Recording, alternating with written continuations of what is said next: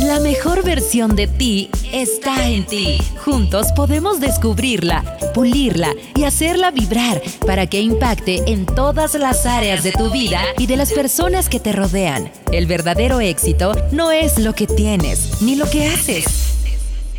Es lo que eres. Todos son bienvenidos a Tu carácter, tu destino. El podcast. Todos sabemos que la vida hay que tomarla en serio, pero también puede ser divertida. Aun cuando estamos pasando por temporadas o situaciones de tristeza, tenemos la esperanza de que pasará y eso nos anima el corazón. Soy Ceci Resendiz y me da mucho gusto que me acompañes en este podcast. Si es la primera vez que estás aquí, te doy la bienvenida.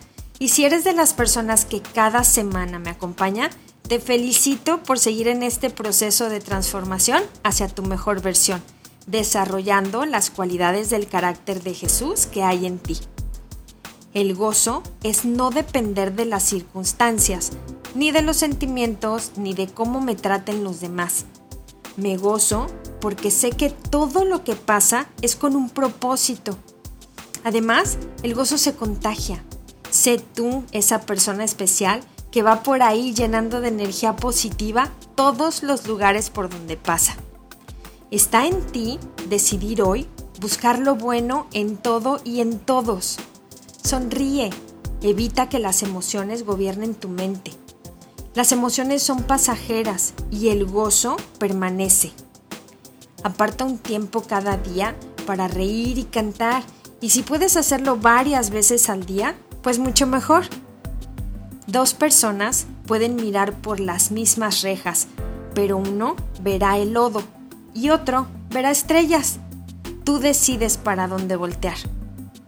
Tú mismo puedes crear una atmósfera de gozo con la música que te gusta, el olor que te pone de buenas, los letreros con mensajes que te hacen recordar qué tan bendecido eres. El gozo es uno de los sabores del fruto del Espíritu Santo y eso se debe notar.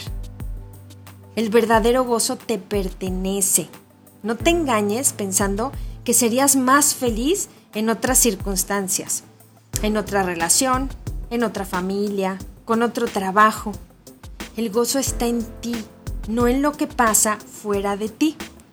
En lugar de concentrarte en lo que te quita el contentamiento, enfócate en lo que te da gozo.